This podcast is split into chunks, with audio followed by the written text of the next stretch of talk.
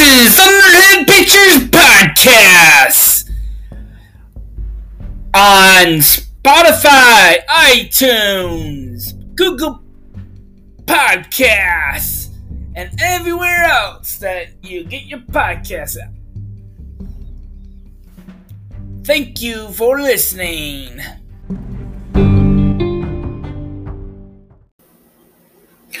Welcome, people on the internet. Today is Saturday, the 16th of July, 2022. It feels good to be back. Season 1, Episode 2. Hmm.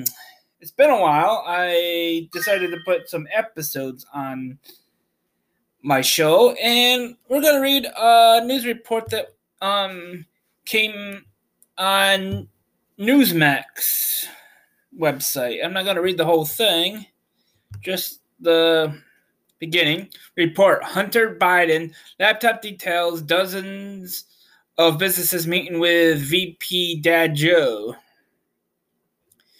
by Charles Kim. Um, it was reported on Saturday, 16th of July, 2022 at 1 57 p.m. Eastern District Time.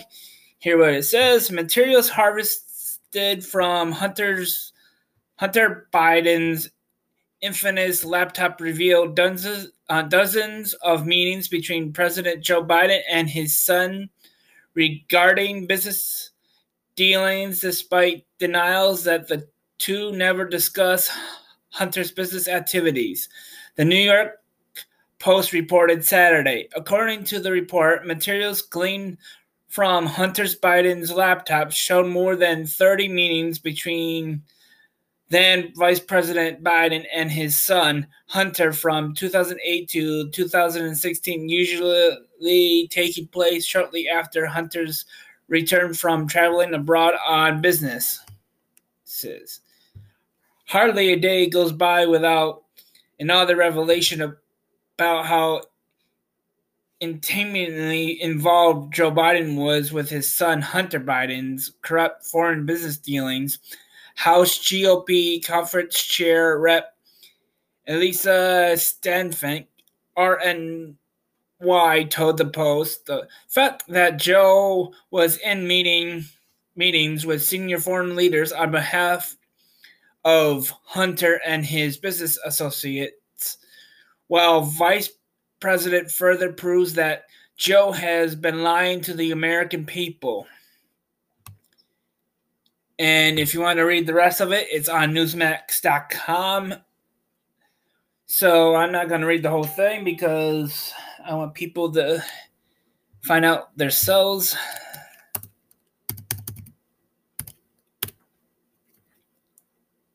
Yeah, lots of things going on. I don't know why Facebook wants to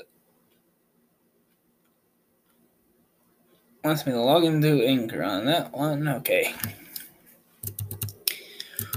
What about the show? What we're gonna do about a show? Well,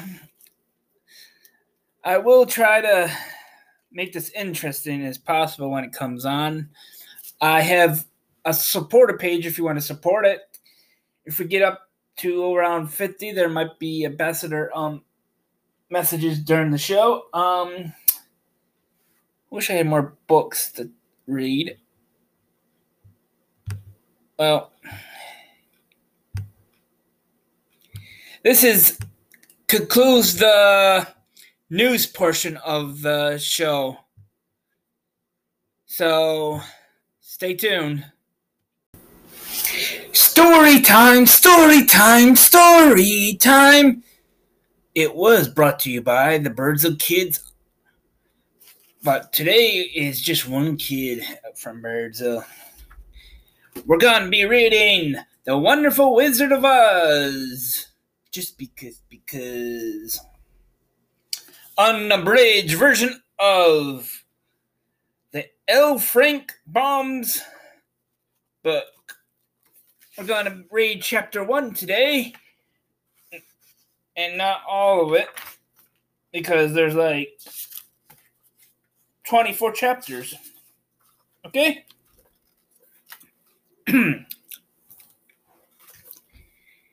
Chapter 1 The Cyclone. Dorothy lived in the midst of the great Kansas prairies with Uncle Henry, who was a farmer, and Aunt Em, who was the farmer's wife.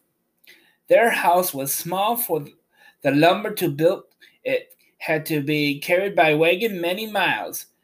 There were four walls, a floor, and a roof, which made one room. This room contained a rusty looking cooking stove, a cupboard for the dishes, a table, three or four chairs, and the beds.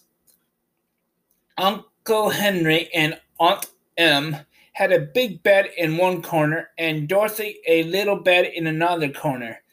There was no garret at all and no cellar except a small hole dug in the ground called a, a cyclone, uh, cyclone cellar where the family could go in case one of those great whirlwinds arose, mighty enough to crush any building in its path. It was reached by a trapdoor in the middle of the floor, from which a ladder led down into the small dark hole. When Dorothy stood in the doorway and looked around, she could see nothing but the great gray prairie on every side. Not a tree or a house broke the broad sweep of flat country that reached the edge of the sky in all directions. The sun had baked and plowed land into a gray mass with little cracks running through it. Even the grass was not green, for the sun had burned the tops of the uh, of the long blades until they were the same co- gray color to be seen everywhere. Once the old house had been painted, but the sun blistered the paint and rain washed it away, and now the house was as dull and gray as everything else. When Aunt Em came there to live, she was a young, pretty wife. The sun and wind had changed her too. They had taken the sparkle from her eyes and left them sober gray. They had taken the red from her cheeks and lips, and they were gray also. She was thin and gaunt and never smiled now. When Dorothy, who was an orphan, first came to her, Aunt Em had been so startled by the child's laughter that she would scream and press her hand upon her heart whenever Dorothy's merry voice reached her ears, and she still looked at the little girl with wonder that she could find anything to laugh at. Uncle Henry never laughed. He worked hard from morning till night and did not know what joy was. He was gray also from long from his long beard to his rough boots, and he looked stern and solemn, and he rarely spoke. It was Toto that made Dorothy laugh and saved her from growing as gray as her other surroundings. Toto was not gray. He was a little black dog with long silky hair and small black eyes that twinkled merrily on each side of his funny wee nose. Toto played all day long, and Dorothy played with him and loved him dearly. Today, however, they were not playing. Uncle Henry sat upon the doorstep and looked anxiously at the sky, which was even greater than usual. Dorothy stood in the door with Toto in her arms and looked at the sky too. Aunt Em was washing the dishes. From the far north, they heard a low wow of the wind, and Uncle Henry and Dorothy could see where the long grass bowed in waves before the coming storm. There now came a sharp whistling.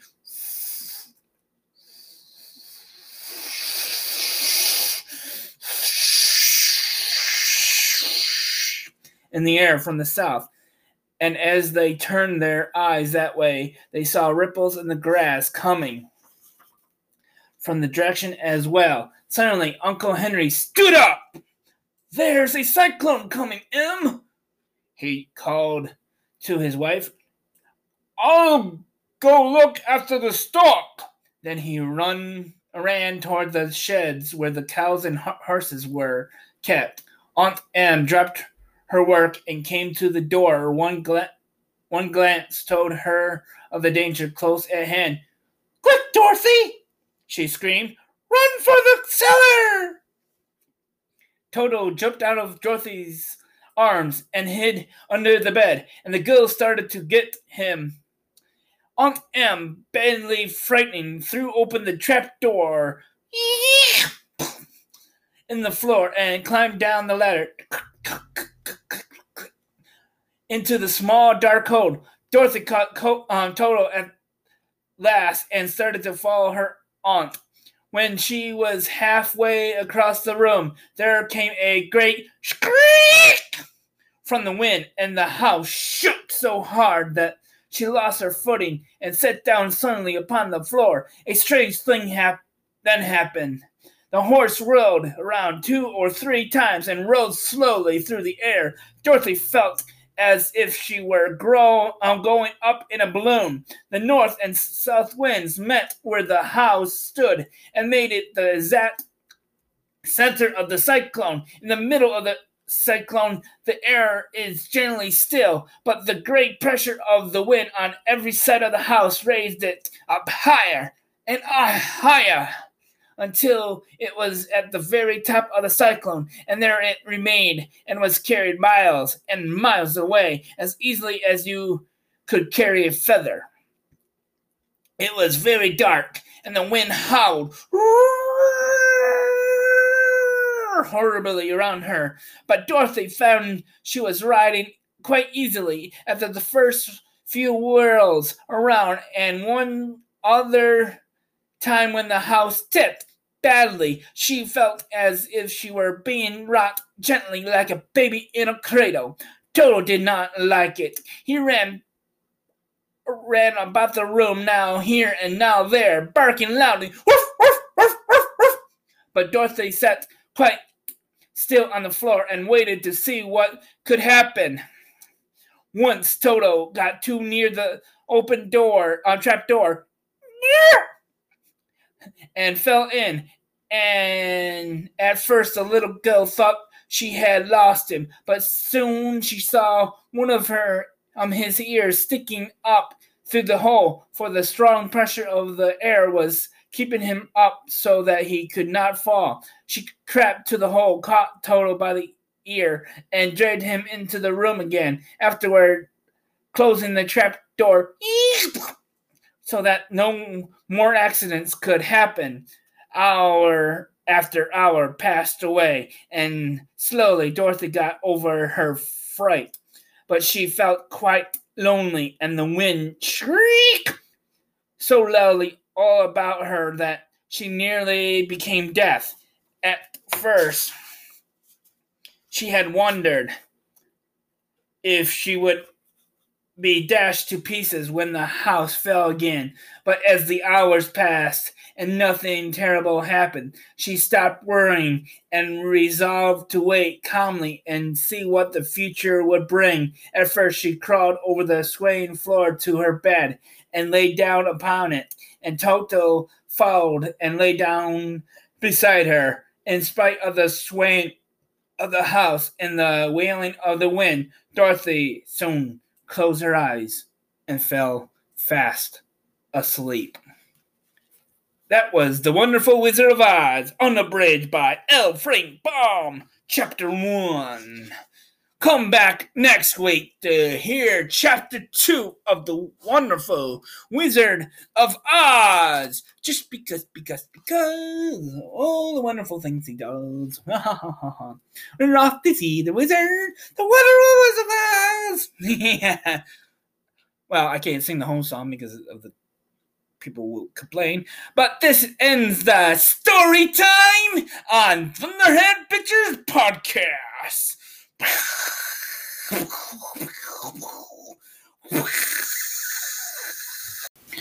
Sorry about going, but this is the end of Thunderhead Pictures podcast. You've been caught in the storm.